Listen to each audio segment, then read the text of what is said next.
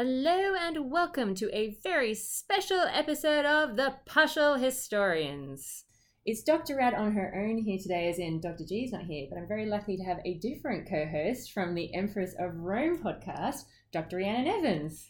Hello, I'm very pleased to be here and honoured to be a guest today. Oh, very exciting. I'm in Melbourne, so I'm on location with Dr. Rhiannon Evans in my hotel room. so we thought today that since it's a special edition, we would talk about something that often gets overlooked when we're talking about the Romans, and that's the people that the Romans came into contact with. Specifically, we're going to be looking at barbarians today. Now, barbarian is a word that we still use, and it still has certain connotations but maybe we should go back and think about the original meaning of the of the word and the root of the word. Exactly. Well, it comes from the Latin word barbarus, which comes from the Greek word barbaros. Yes. And the Greeks seem to have originally used it in a fairly neutral way, we think to mean people who don't speak Greek. Mm. But certainly by the time that I'm interested in, the late Republic, it has much more sinister connotations of somebody who is sub civilized. So a bit closer to the way we would use it. Yeah, absolutely. Yeah, because we can obviously use it in the sense of, oh, barbaric ways or yeah we use it as an insult and we use it to assert our own cultural superiority and i think we get a lot of that from the roman usage so it's not exactly the same and um, as we'll see they they can deploy it very specifically about certain peoples yes but it does indicate that you've got um, some kind of hierarchy of civilization yeah, for the definitely. Romans and for us, I think. Yeah, yeah, absolutely. And we're probably mostly focusing on a particular group that this tends to be applied to because the Romans obviously come into contact with a huge amount of people. You know, their empire is so huge. It, you know, by the end of it, the peak it spans such a wide area. So they come into contact with lots of people. They're used to, in some ways, a sort of multicultural, you know, empire in, in that way. But the way that they look at themselves as being superior and using that sort of term it crops up a lot in reference to certain types of people.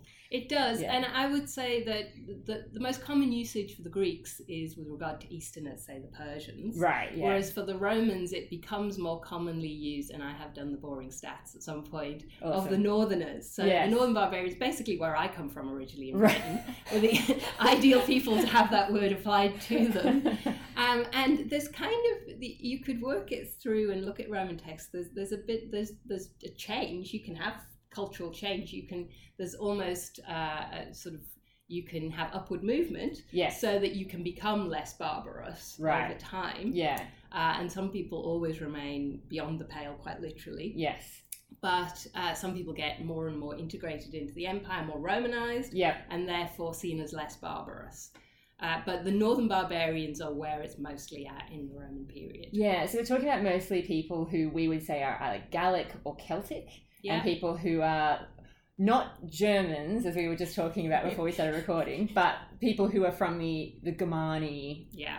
tribes. Yeah, so Northern Europe, uh, in modern terms, we think of France, Belgium, Germany, uh, Austria, Switzerland, yeah, Czech Republic, places like that. Yeah, and yeah, I do. I'm afraid I do have a bit of a bee in my bonnet about calling them Germani, just Yes. because you can't map it directly onto modern Germany. no, no, as not we know within our lifetimes has shifted around a bit anyway. Yeah, Uh, but uh, you know, it in, it includes bits of, as I was mentioning there, bits of uh, Austria, bits of further east. So, and, and it's kind of a bit of a catch-all term anyway, Germani, which there are arguments about this, which I won't bore you with, but where the term comes from is a bit of a mystery. yeah. But the first consistent usage of it, and some people think he sort of invented it, is by Julius Caesar, and it's Mm. just people east of the Rhine.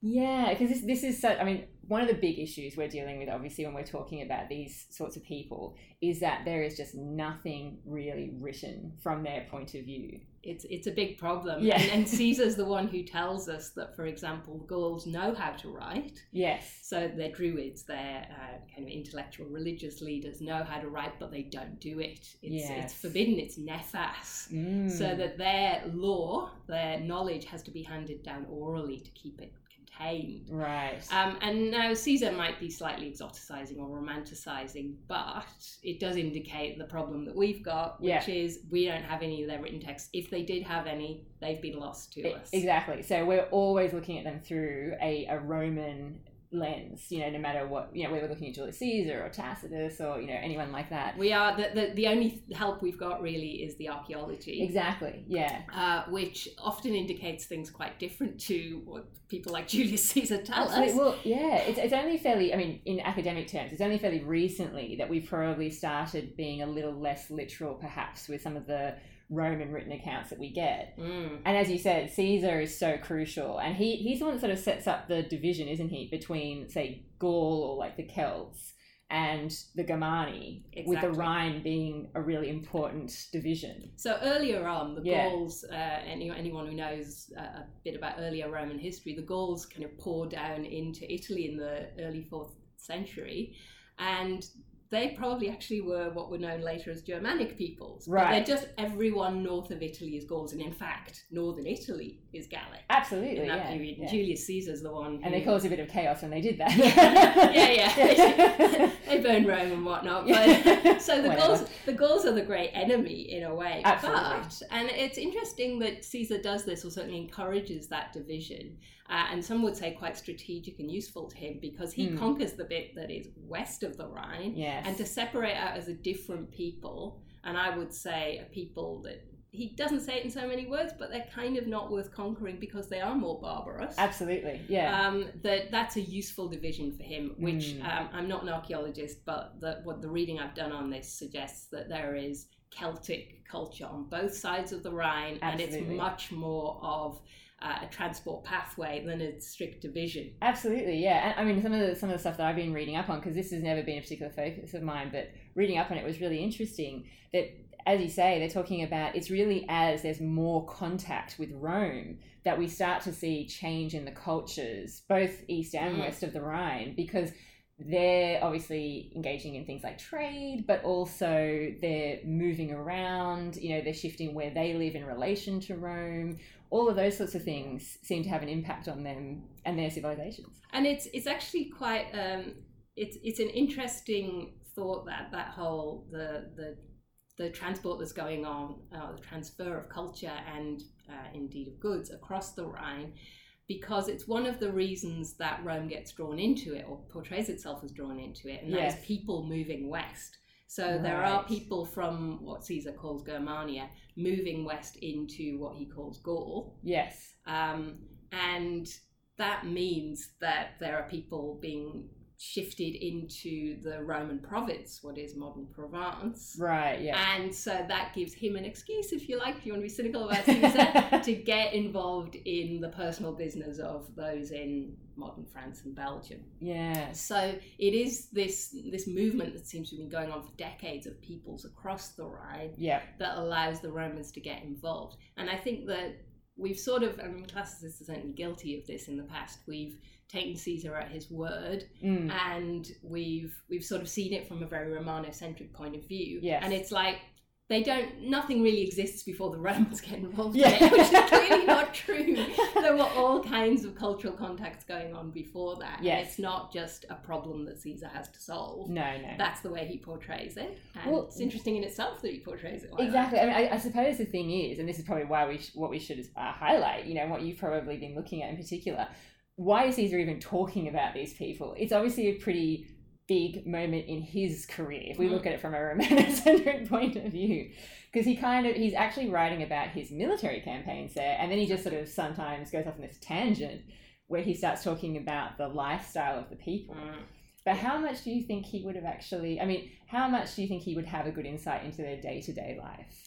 Well, he potentially had that, that inf- particularly for the Gauls, he had that information at his fingertips. Yes. Um, and he had uh, he had people available to Yeah. inform him, and he talks about them like that. And whether he makes the, these conversations, um, I mean, histor- Roman historiography has there's a long tradition of making up speeches, so maybe it's just made up too. But right in Book One of the Gallic Wars, he has a conversa- conversation with an Aeduan guy called Diviciacus, Right. who t- fills him in on what's going on. Oh, the you know the the Germani are a problem, and they're Yeah. and he he's actually the first one to call them barbarians in the whole of the uh, the, the notes on the Gallic War. Interesting. Um, so it's a Gaul calling a German a barbarian, which is an interesting side note.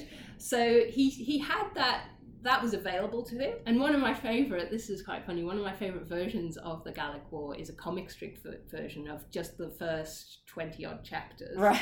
the, which is technically the war against the Helvetii, who are Gauls. Yes. And um, right at the beginning, uh, people may know it's a very famous opening where Caesar says all of Gaul is divided into three parts. Yeah no one's actually ever heard yeah. of this before.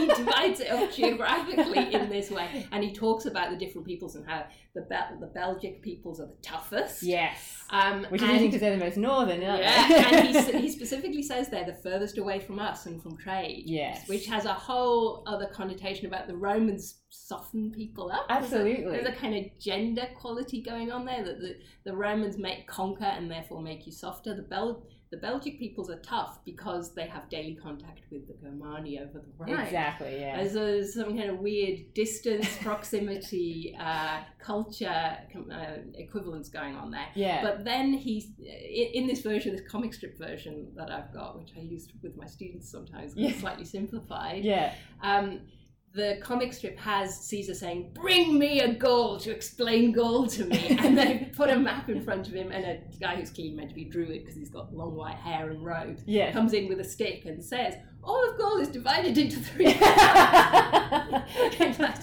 and then he has to change the pronouns and he has to say in our language rather than in their language as it is in Caesar.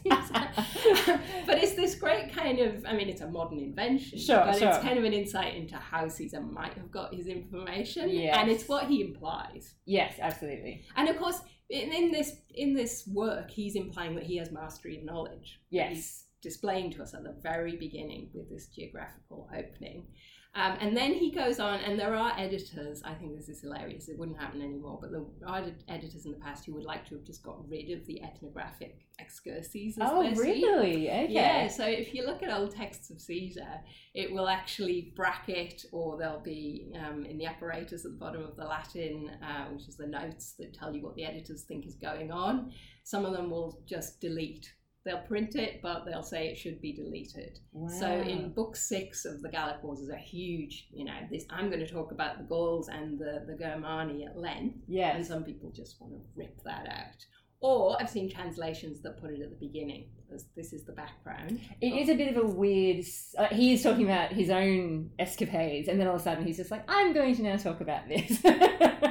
yeah, and there are, there are various um, explanations that people have given for that. That uh, Caesar's not actually winning at this point, so he wants to distract the reader from the fact that he doesn't actually get to do very much over the Rhine in Germania. Interesting. So let's just take your eye over here while I entertain well, you. He's there for, for quite a while, you know. Like Is? Years, yeah, yeah, exactly. Yeah, so I can understand how it's not always going to be great. well, it's it's it ends up being eight books. He only wrote seven of them, and basically having that in book six seems a bit weird to us. It's yes. not the way we would do it, I guess. No, we, we would have that as like an introduction, probably. If it were a student essay, you'd say, well, what, this is a bit out of place. Yeah. but if you think he was writing it year by year for each campaign, and suddenly he realizes that he needs to give us this framework to understand who these people are and why they are so tough. And Caesar's kind of the person who really ingrained, and not only is he the first one to really talk about the Germani as being in this space. Yes. Um, but he, he starts off this tradition that not just the Gauls, the yes. Gauls have nearly conquered Rome, so of course they're tough. Of course, but the Germani in particular, are super, super they're, they're, all they're interested in is warfare. Um, war, war, war all the way. Yep.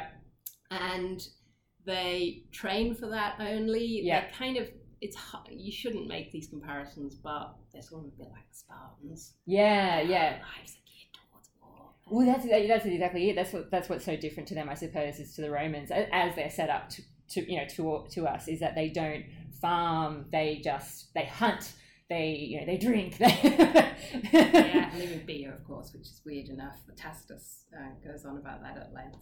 Um, so that's the kind of stereotypes I suppose we get, isn't it? We, we tend to get um, two types of barbarians. We tend to get um, we tend to get this this super tough warrior type who's physically what we would imagine in sort of I suppose an Asterix kind of context. You know, they're big, they're tough, they've got long hair, um, you know, and they, they don't wear much clothing because their their bodies are used to the cold. Yeah, they put their babies into ice cold water, exactly, toughen them up, um, and which is just crazy. I mean, that would kill a baby. That can't have been true. Exactly. Yeah. Exactly. Yeah. So we we get this sort of super tough one who the Romans almost seem to have this sort of grudging respect for. Mm. But then the flip side of that is that they're simple Hmm. they're not civilized. Yeah. They, they they don't have enough you know, mental capacity to to distinguish when people are maybe telling lies or you know trying to yeah. wheel and deal and yeah they I mean they they also can be very unreliable so they can lie themselves. But you're absolutely right that they uh, they and agriculture is a big part of that.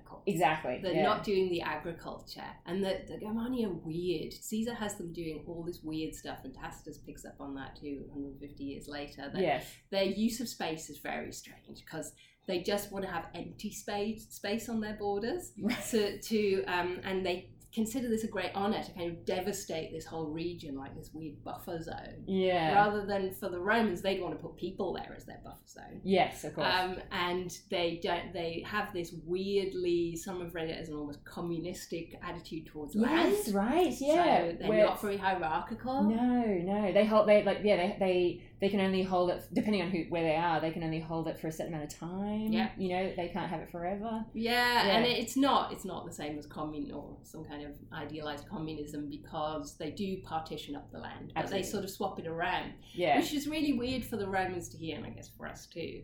That because land is the basis of of wealth, um, wealth for yeah. them and also honor and yeah. position.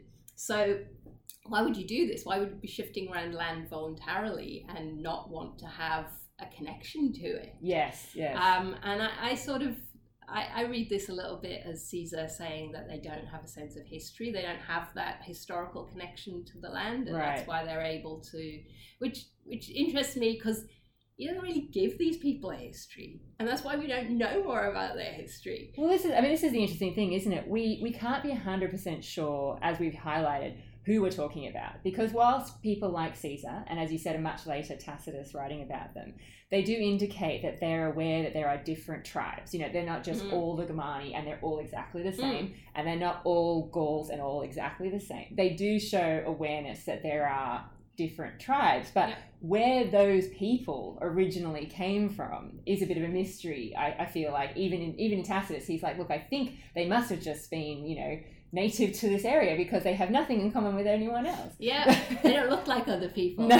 They, um, and it's of course Tacitus's Germania has turned out to be a very dangerous book because Absolutely. of that because he says they're racially pure. Yes. Um, and he bases this on very spurious things from our point of view. Yeah. So um, one of the things which I think that the, the Nazis must have ignored is no one would want to go there. It's really horrible. It's yeah. got terrible weather. it's hard to get to. The land is not fertile. It's freezing cold. Um, he's, I guess he's right that the parts of parts of Europe get colder in winter than Britain, but he makes that comparison. It's colder than Gaul, it's colder than Britannia. Yeah. Um, and uh, he's he's basically saying they all look alike. They're they're strange he gives them a sort of origin myth. Yeah, but it's, it's a weird one. Yeah, yeah. and um, and it sort of looks like a traditional ethnographic. You know, they they think they might be descended from a god, and then this man had three sons, and they went off. Which is the kind of thing we get people. a lot. yeah. so it's it's you see that in people like Herodotus, and you see it elsewhere in people saying giving their origins. It's very folkloric. Um, and then he he just kind of he he consolidates that idea that there's someone different. Yes, absolutely. Well, I, I, suppose this is the interesting thing. I mean, Caesar, as you say, is really our first big text that we have that survives. We know that there were people who were writing a bit before Caesar that Caesar might have used, but they don't really survive in, in any meaningful way. And so through the passage of time between Caesar and Tacitus, which, as you say, is you know quite some time when you actually think about it, um, you know about 150 years there is pro there is progress in terms of the contact that we see between the people. So we have like the Emperor Claudius, you know, asking for you know you know um, Gallic senators to be admitted, mm. which is obviously a big thing. But again, they're, they're Gallic. They're not. They're certainly not Germanic. They're certainly the the really wild people. and that's controversial. I mean, Claudius Absolutely. makes this impassioned speech because, speech because senators are objecting to it. Yes, he gets his way. Yeah. Um, and Tacitus turns it into this really. I actually saw it referenced recently. Oh, really? Um, in a newspaper article. I, sorry, I can't remember. Oh, about the, the immigration. Yeah, yeah, yeah. And it has kind of that, contemporary yeah. relevance. Yeah. Claudius appreciated that this multiculturalism was a strength, and that yes. you, you you should actually admit people into positions of power. Um, so yeah, it's but it's always the Gauls. You're absolutely right. And Tacitus yeah. in the Germania, he has he has this digression in a way. Yeah. Uh, about two thirds of the way through, where he says he's he's his work is this is what the Germani are, all of them. And then halfway through, oh no, but there are these different tribes, as you say, different peoples that break up in this way. Yes. And halfway through that, he gets to uh, one particular group called the Suebi. Yes. They're really prominent in all of these texts about the Germani. They're, Yes. And they're really tough. Um, and he says, um, look, these people, we just kind of have no chance with. We, and then he says, We've been trying to conquer the Germani for 150 years, from Julius Caesar up until now. And he says, This is how long the conquest of the Germani has been going on. Yes. He talks about it in that kind of present continuous, well, actually, historic continuous. that Yeah. It has been happening, and he, what he's implying is it's. It's not, it's not ending. Yeah, because like there's like there's like, like little snippets, like the interesting thing of you know the Emperor Caligula, who was obviously reigning just before Claudius, um, you know, having the Germanic bodyguard, Mm, yeah. who went around and you know caused chaos when he was assassinated because they would see random senators with blood on their togas from sacrificing and just you know kill them because they thought they were part of the conspiracy. But they're Yes. certainly not integrated in the same way that that we, we see that the contact between the you know the Gauls and, and the Romans is, is a bit more of an integration happening. Yeah. But the difference between obviously Tacitus, who's writing about the process which is still going on, is that unlike Caesar, as far as we can see, Tacitus probably didn't have first-hand experience, and yet he writes this this text, Mhm. you know, called the called the Germania, all about these people. And I suppose if we look at if we're reading between the lines, the interesting thing about Tacitus's work on these people is that some people have read it as being something that he wrote in a way to sort of criticize the Romans of his own time. Yeah. I th- well, I think you can say that about most of Yeah, that's true. That's true. He's Uh, never happy with the people No, his own time. I, and I think you know I have a horrible feeling that's why I love reading Tacitus too. because he's so unhappy and so I mean he's unhappy about women and so actually I can while I'm enjoying it I'm thinking oh what a sexist he is I mean all Absolutely. Romans Yeah. are sexist by our terms but uh, but yeah it's the fact that and he can express so well his dudgeon about where Rome is now and Absolutely. and really make it it's it's almost borderline funny just how angry he is Absolutely. Despite the fact that at the start of his major work, the, the Annals, he says that he's going to write without anger. that's, that's Never was a bigger lie told. no, it's such rubbish. And and it, the Germania was published in 98 CE, which Yes. is two years after Domitian had been murdered, the Yes. much hated Domitian, who Yes. Tacitus elsewhere much more explicitly has it in for. Yes. And uh, he in in the Germania as well, he uses the the Germani Mm. to have a go at Domitian exactly at the end of this specific chapter. Yeah. um, chapter 37, where he says more recently we've had fake triumphs, basically. Yes. Um, Because had- Domitian did have some campaigning in. in Yeah, Yeah. And, and actually, what we should remember in all of this is that bits of land along the Rhine had been integrated, and it was sort of fought Sure. for and lost, and they were always sending troops over there, and sometimes they'd lose legions, and and so there are there's always a bit of conflict going on along the Rhine, Absolutely. and so and and that's one of the reasons it's not surprising that, that the emperors have a Germanic bodyguard is that there'd be mercenaries and there'd be these interchanges Well, going yeah, on. we, we even see burials, don't we? We know with like, and not not in the in Roman territory, as in in you know in what would still be unconquered territory. We have burials, don't Mm. we? With uh, men who are being buried with Roman weapons, which would seem to imply that they must have served as auxiliaries and then gone back home yeah. after serving. which, which is really interesting and important, and yeah. it's something that we don't get much of a sense of from the literary text. No, no. So it's something that really useful that archaeology can tell us about what's going on on a day to day, you know, ordinary basis. Absolutely. Uh, that we wouldn't otherwise know about because because you know people like Tacitus draw up these lines that are just they're, they're very you can map that on, onto a map yeah. and it looks like that is the extent of our territory and well i suppose the, the, the romans the romans were quite keen weren't they on using natural boundaries which makes sense mm-hmm. like, i mean the rhine obviously um, is a great natural marker of this is the end of our territory and you know, con- attempts to conquer beyond that have been pretty disastrous for the Romans. Um, you know, to the point where you know they might have lost you know tens of thousands of, of mm-hmm. soldiers. Um, uh, I'm looking at Augustus Dr. G ah. here. um, you know, very very notably. So yeah, it, it, it has been this contested territory. But as you say, I mean, Tacitus is writing, you know, after an emperor who's had some campaigning there, but he wasn't keen on the emperor, and he's keen on on showing him to be a poor leader mm-hmm. in multiple ways. And a lot of the things that he draws our attention to, as you say, are kind of I love him so much because in drawing our attention to certain aspects of barbarian culture, mm. he's showing us actually what he thinks Rome is up to you know, by saying things like, you know, talking about adultery, yeah, and and the and the standards that women are held to. Well, the way that the Romans talk about barbarian women is yeah. really interesting, and that's one of the most interesting passages. So yes, uh, around chapter eighteen in the Germania, if people want to go look it up, where he says, and it's so sententious, so rhetorical. Yeah, he says they don't need laws for adultery. Exactly, I love it.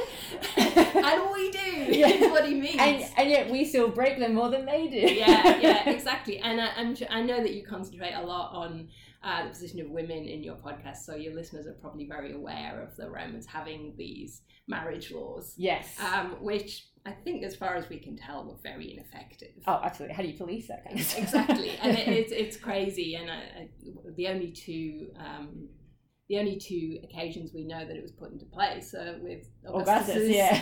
daughter and granddaughter. Again, Dr. G, I'm looking at you. um, but Tacitus, look, I mean, there's been some work that suggests that Tacitus is making these people noble barbarians. Here. Exactly, and yeah. it's, the, it's his con- construction of the women that really w- kind of marks into that. And he's got a little bit of a track record with Caesar doing this too with That's regard true. to women, because Caesar talks about them being chaste until yes. they're at least, I think, it's 20 and that, that they think this makes them stronger in their bodies. Yes. But Tacitus goes much more into the position of women there. And the women are really interesting because they appear on the battlefield. Yes. They're, they're not warrior women, they're not no. Amazons but they are they're kind of on the sidelines, like cheering them on. Yeah, they, they, make me think of women as the footy, but also kind of telling them mm. when it's you know when it's not going well, you better get back out there. Yeah.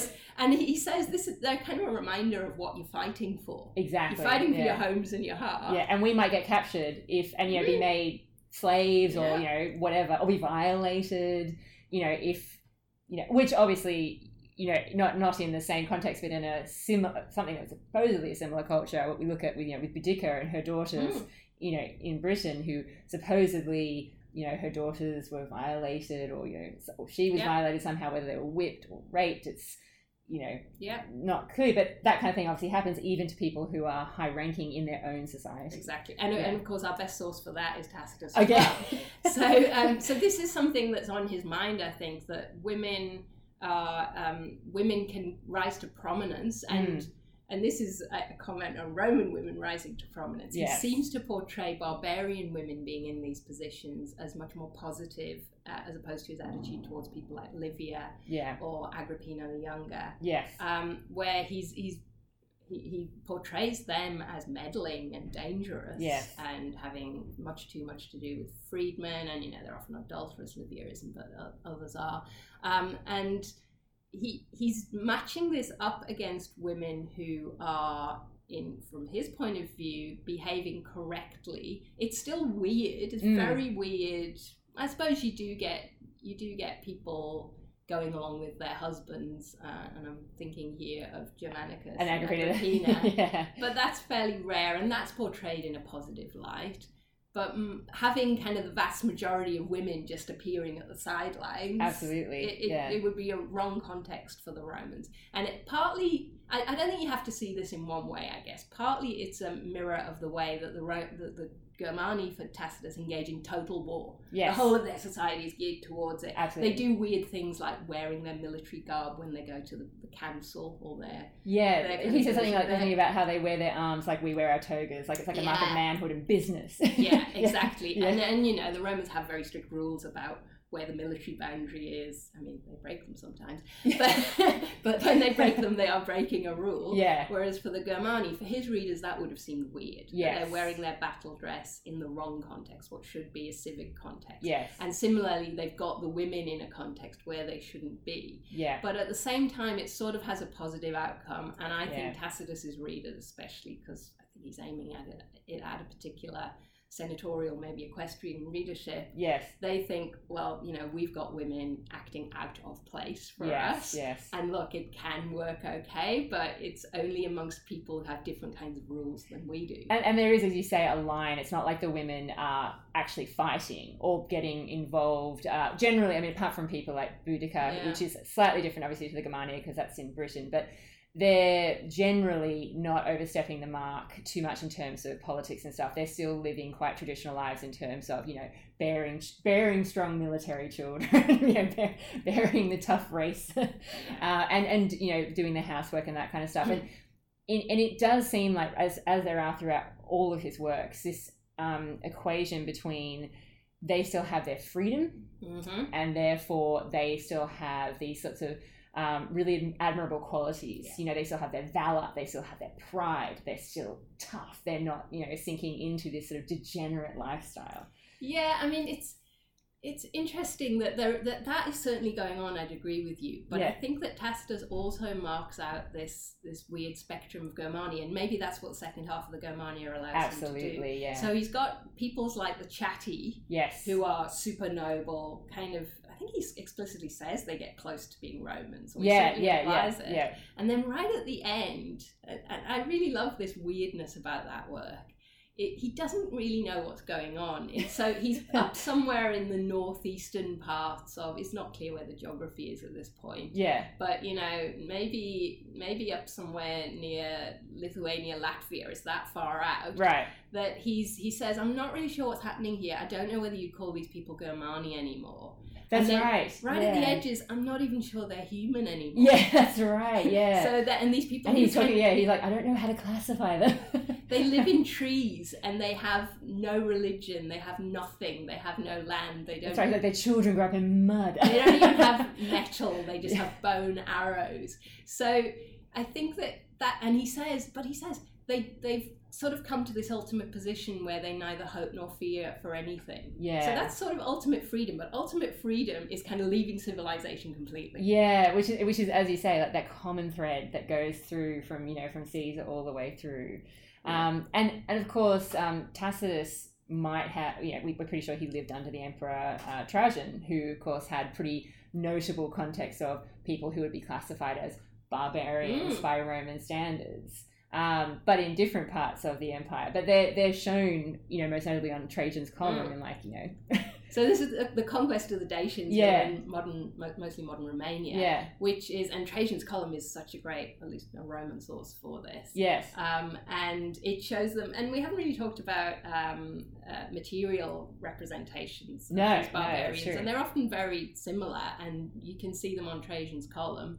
Uh, that they they look different from Romans because they wear trousers. yes. All right, so this is one way that the Romans identified barbarians. they had scraggly hair, beards. Real men wear skirts, guys. they do, they do. And they, you know, and that famously, this is one of the ways that they divided up Gaul. So they call one part of it Gallia Bracata, which means Gaul in trousers. yeah.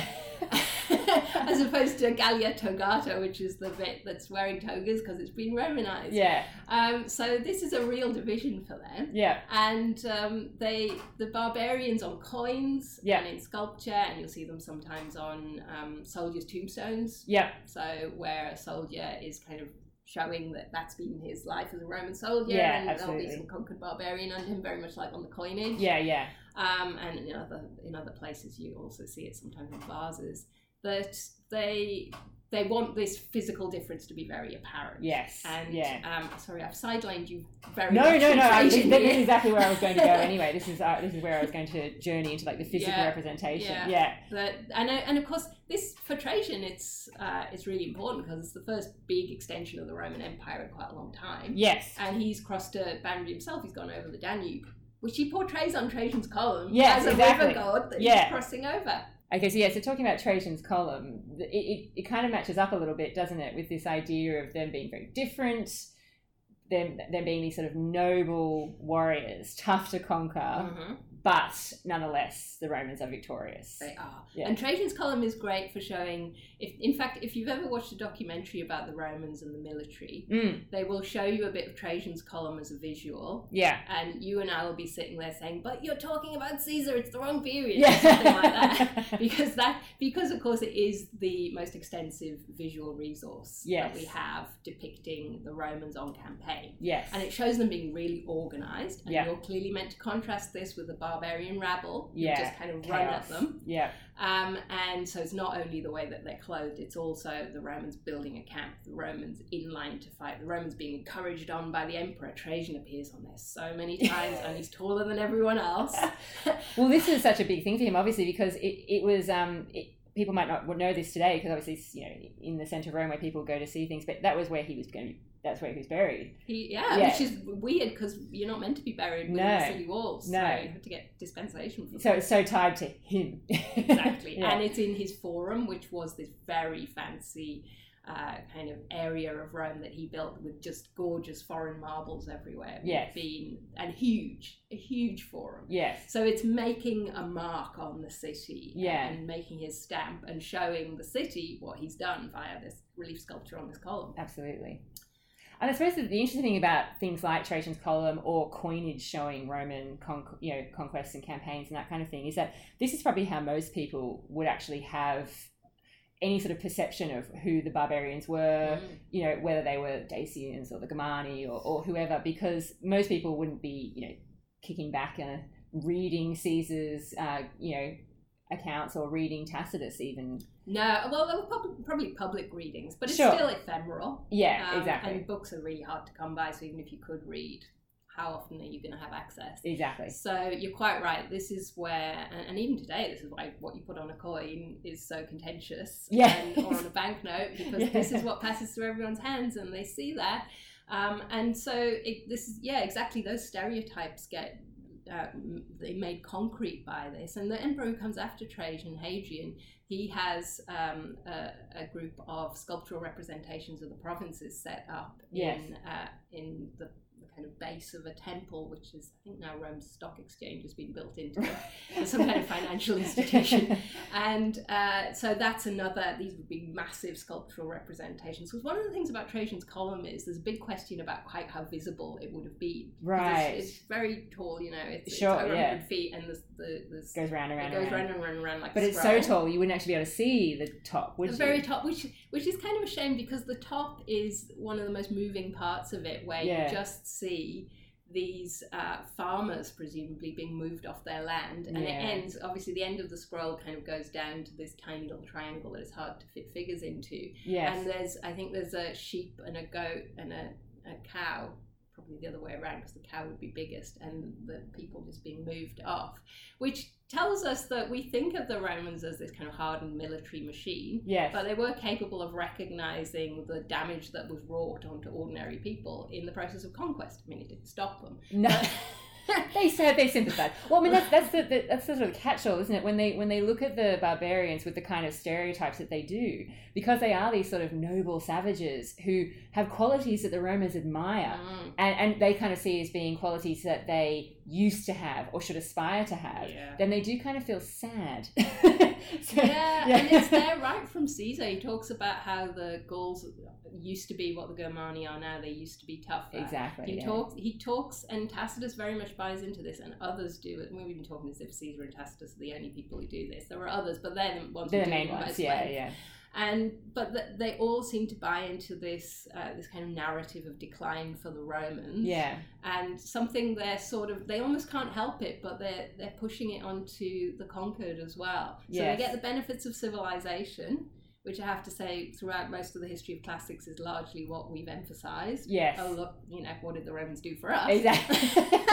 and um, but they the Romans themselves see it as a, a, delicate balancing act where you make these people weaker, you take away the thing you actually admired about them. Yeah, I always sort of it always makes me think of that scene in Gladiator, you know, right at the very beginning, where um, Maximus, who's the general fighting for Marcus Aurelius, who did also have some pretty notable campaigns, uh, you know, against the and a column and a column, exactly, a, a column, showing conquest a column, against yeah. the Slightly less sympathetic than Trajan's, but yeah, still there.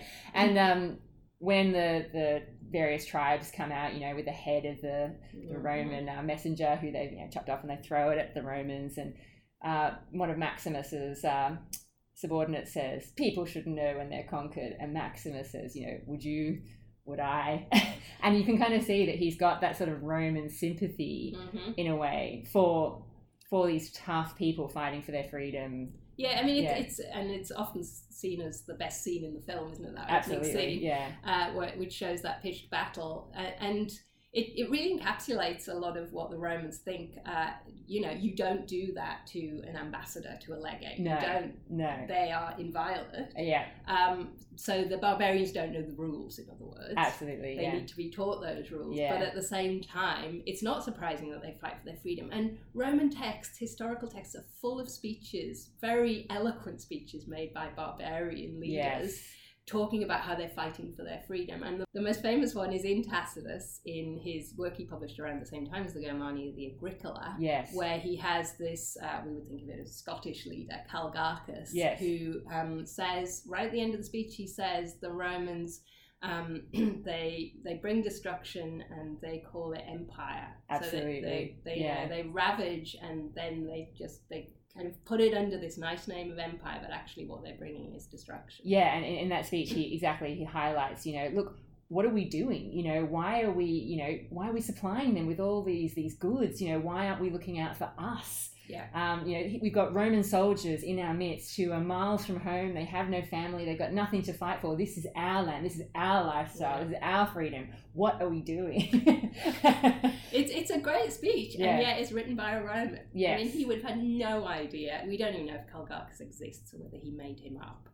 Uh, well, and that, and this is as you as as we alluded to before. I mean, one of the most famous female military um, figures in, in Tacitus is Boudica, who's also a, a Briton who I mean, again, it's a bit unclear, and Tacitus himself is a bit unclear on the relationship between these people, but they agree there seems to be some sort of cultural tie between the Celtic people that the Romans have already had contact with, and then the Celtic people they find in Britain, or some of the tribes they find in Britain. Well, uh, Caesar makes that quite a firm um, bond because yeah. he says, quite surprisingly, that the Gauls go to Britannia to get their druidic knowledge. Yes. Um, which is uh, very mysterious, and you know, as, as he says, they don't write it down. Uh, but Britannia is the the kind of it's it's the place you go to university to learn about this stuff. Yeah.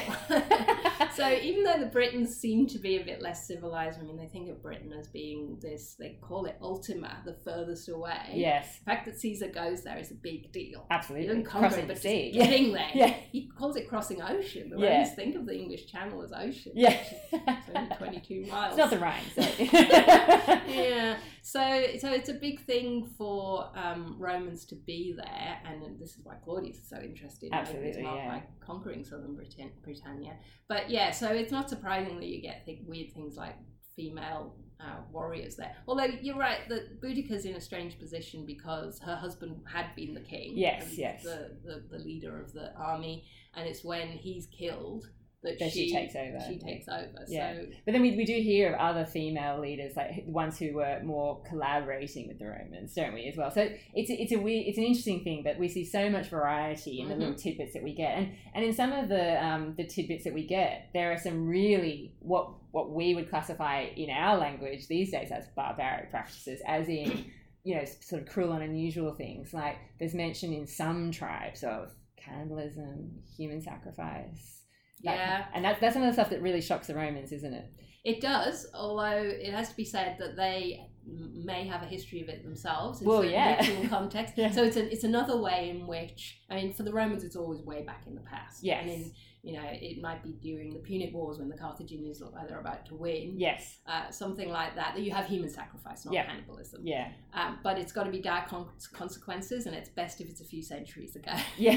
not now. We don't do that anymore. Yeah. Um, and it's certainly not a common practice. Mm. So this is a way in which the Romans set up a sort of um, uh, a cultural development model. Yes that they've developed kind of the furthest and others are catching up and yes. some of them are still back in those those, those weird times, practices yeah. um, and certainly it, cannibalism is always portrayed as taboo in all Greco-Roman sources. I mean, it's there in mythology a lot. Yes, yes. Um, and it's, it's something that marks you out as as beyond the pale. Yes. Um, even if it is for any kind of ritual context. So in ethnographies, you see it in the furthest regions of the world, right? And and not consistently. So sometimes it'll be in the bits of Africa they don't know much about. Yeah. Often it's in the far northeast with the Scythians yes. around there. Yes, and yes. there's some people say there's a tribe called the Androphagi, which is the man eaters, and Strabo puts it in Ireland. Right. But that's an outlier, and nobody else I know of does that. and, and he, he says they're incestuous too. He clearly knows nothing about Yeah. Ireland.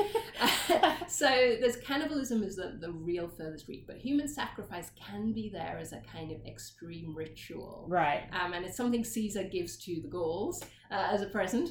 It, as, it's part of that ethnography where he's talking about their practices. He says that they sometimes build uh, a big wicker framework of a man. Oh, right. So this is like the film The Wicker Man. Yeah, yeah. set in the far northern uh, Scottish Highlands, I think. Um, and he he says they put criminal. They like to put criminals in. Yeah. Gods like criminals better. Yes. But if they don't have any to hand, then they'll just pick other people. Wow. Um, and they burn it as a ritual to the gods. Interesting. So this, even though Caesar largely depicts the Gauls as more civilized than the Germani, Yes. they're kind of they're, they're getting towards us. Still, they've got this hangover of something that's completely unacceptable. It's so interesting, though, isn't it? As you say, when we think about it as being a Roman, uh, a Roman-centric sort of way of looking at things, in that they have obviously gladiators and Mm. blood sports, and they, you know, when things have been going bad for them in the past, and not, they're not too distant past, you know, um, they have, you know, buried vestals alive as a way of restoring the balance, you know. So it's it's weird that they have that. Um, But I, I think it is all very much about what you are accustomed to and what you will accept and not really think about True, yeah. as well. I like to think that because it wasn't happening all the time, the, the burial of a vestal would still seem like True. something quite extraordinary. absolutely. But yeah. it's technically there as a tradition, I suppose, as precedent. yes, Or yes. precedent you think has And the. Romans are big on precedent. Yeah, yeah, very much so. And and so and of course gladiatorial games probably come out of ritual Yes. themselves, but Yeah. they've been politicized by the time we have many by people like. Caesar. Yeah, very much so. Um, as kind of popularity context. yeah. Um, so the, they've shifted their meaning a little bit. Mm. Um, and this would be a different podcast episode. Yes. But the Romans don't very much question the games or the violence of the games. No, It's there no. a little bit, but it's in a very philosophical context with people like Seneca. Yes. And mostly it's accepted that this is this is the Roman practice. Absolutely. This is what we've given to Yeah. the world. And you go, there's again, an and again, there's been suggestion that it's to do with encouraging, you know, those sorts of ideas of conquest and military valor and that Mm. kind of stuff, which is obviously something they prize, and it's what they prize in their enemies as well as in themselves. Absolutely. Yeah. So it's it's putting courage on display. Absolutely. What, yeah. would, what could possibly be wrong with that? Yeah. But there are certain boundaries as to what's acceptable, and the barbarians do those unacceptable things, I think, to show you where the boundaries are as much as anything. True. It's a That's reason to write true. about it and tell people about it. Yeah. So we know we don't do this kind of thing, but we're at this particular level of civilization. Absolutely. And I suppose the interesting thing, we've been talking so much about, you know, the, the Romans introducing in particular this attitude of we are civilized and, and they are not. It's so interesting that one of these texts, you know, Tacitus's Germania in particular, as you alluded to before, it was overlooked for a long time after the sort of decline of the Roman Empire in the West. Mm. But then in the 15th century, it's rediscovered, like so many of Tacitus's works, and I'd, I'd be so devastated if, if they had actually been destroyed. Only like one copy seems to have survived through the centuries, mm-hmm. but then this one copy of the Germania is picked up and gradually it becomes better known, and it starts to be associated with uh, nationalistic movements in, in Germany, and it ends up becoming a really key text for the Nazis mm-hmm. in particular. So it's really fascinating. This I and they're they're looking at it in not in the sense that we are in terms of oh the Germanic people were barbaric and had these barbaric ways. They're looking at as as you alluded to before. These are people who are pure of race and very stoic. Um, admirable mm-hmm. lives, you know, where they're not giving into luxuries and that kind of thing. But somebody asked me about this recently at a conference, which is because I had quoted a couple of the passages that are more negative, and yes. they must have just occluded those. They, they don't take any notice of them. I mean, you you can take huge swathes of it that talk about how tough the Germani but there are exactly. They're, but there are all, those other passages yeah. where they're just lazy when they're not fighting. Exactly, which is not what the Nazis would have wanted to promote no, at all. Exactly what Tacitus says. He's like, it's hard to believe that people who are so active and so you know keen on war, when they don't have anything to do, they just sit around and booze.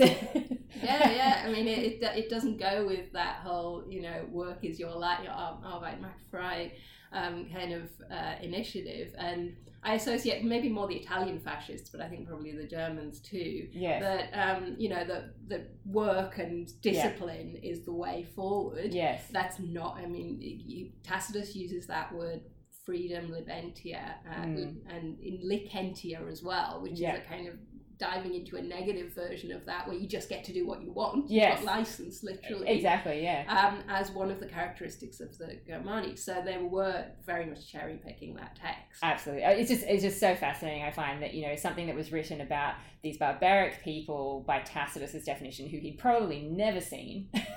and, and relied very much on accounts of other people, has ended up having such an impact on the 20th century. Well, I think it's a, a really important indicator as to why we have to be re- we have to be very careful about how we treat these texts. Yes, and we have to explain the context for these texts Absolutely, to people yeah. so that i mean we know now that so much of classics is being taken out of context and just repurposed for whatever ideology wants to use it yes and the germania i think tacitus would have been amazed that that text was useful in that way I agree, not yeah. not only because uh, he doesn't see them as wholly positive by any means no, no. but also that stuff about racial purity at the, be- at the beginning that's that's in no way particularly positive to the Romans. No, he's just he's just trying to explain, you know, roughly where on earth these people came from, who who do apparently look physically quite different, mm. you know, to the people you see walking around the forum. but for the Romans, uh, and, and some people think it's been overdone talking about how multicultural they were, but yeah. it's absolutely true. And their own origin myth is just ragtag people coming in from elsewhere, and you know, and they just all bond together. That's such a good point, actually. Um, you know, when we're talking about,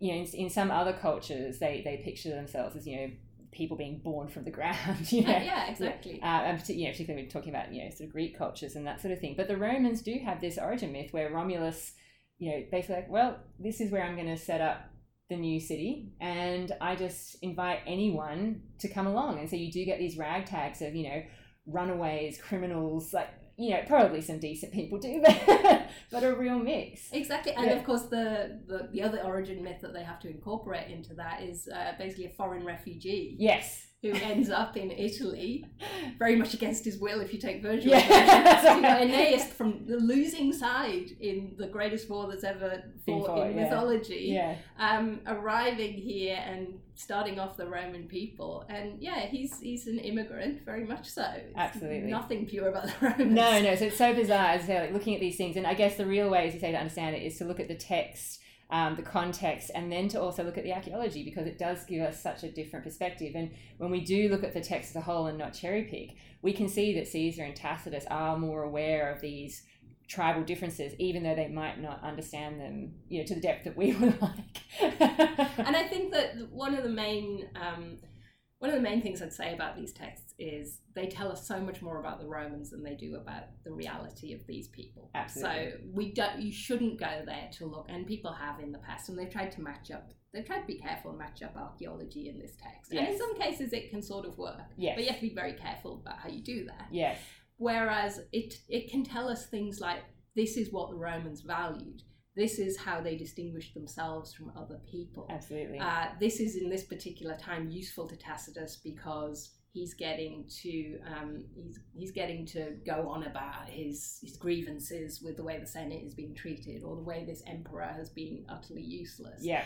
Um, so you you really need to think about his context and this being his expression of what these barbarians were to the Romans and what it is to be a Roman. Yeah. So you kind of learn more about what it is to be a Roman, or they thought it was. Absolutely. Yeah. Well, and that's just it. The barbarians are the other, just like women are. You know, they're, they're not part of this very narrow group of people that are producing the texts that we now rely on to tell us about this whole world, which has vanished. And of course, not that this is yours or my specialty, so we won't go into it in a huge amount of detail, but of course, in the in the later times of the Roman Empire, the barbarians play a pretty central role mm. in terms of being integrated into the Roman Empire in a way that I don't think Caesar would ever have imagined in terms of you know being given territory to live in, becoming involved in in the military and in and eventually in politics at a a really high level. Yeah. Yeah. so you're going to get these people becoming emperor. Yeah. Eventually. And of course, then they will more or less end the Roman Empire,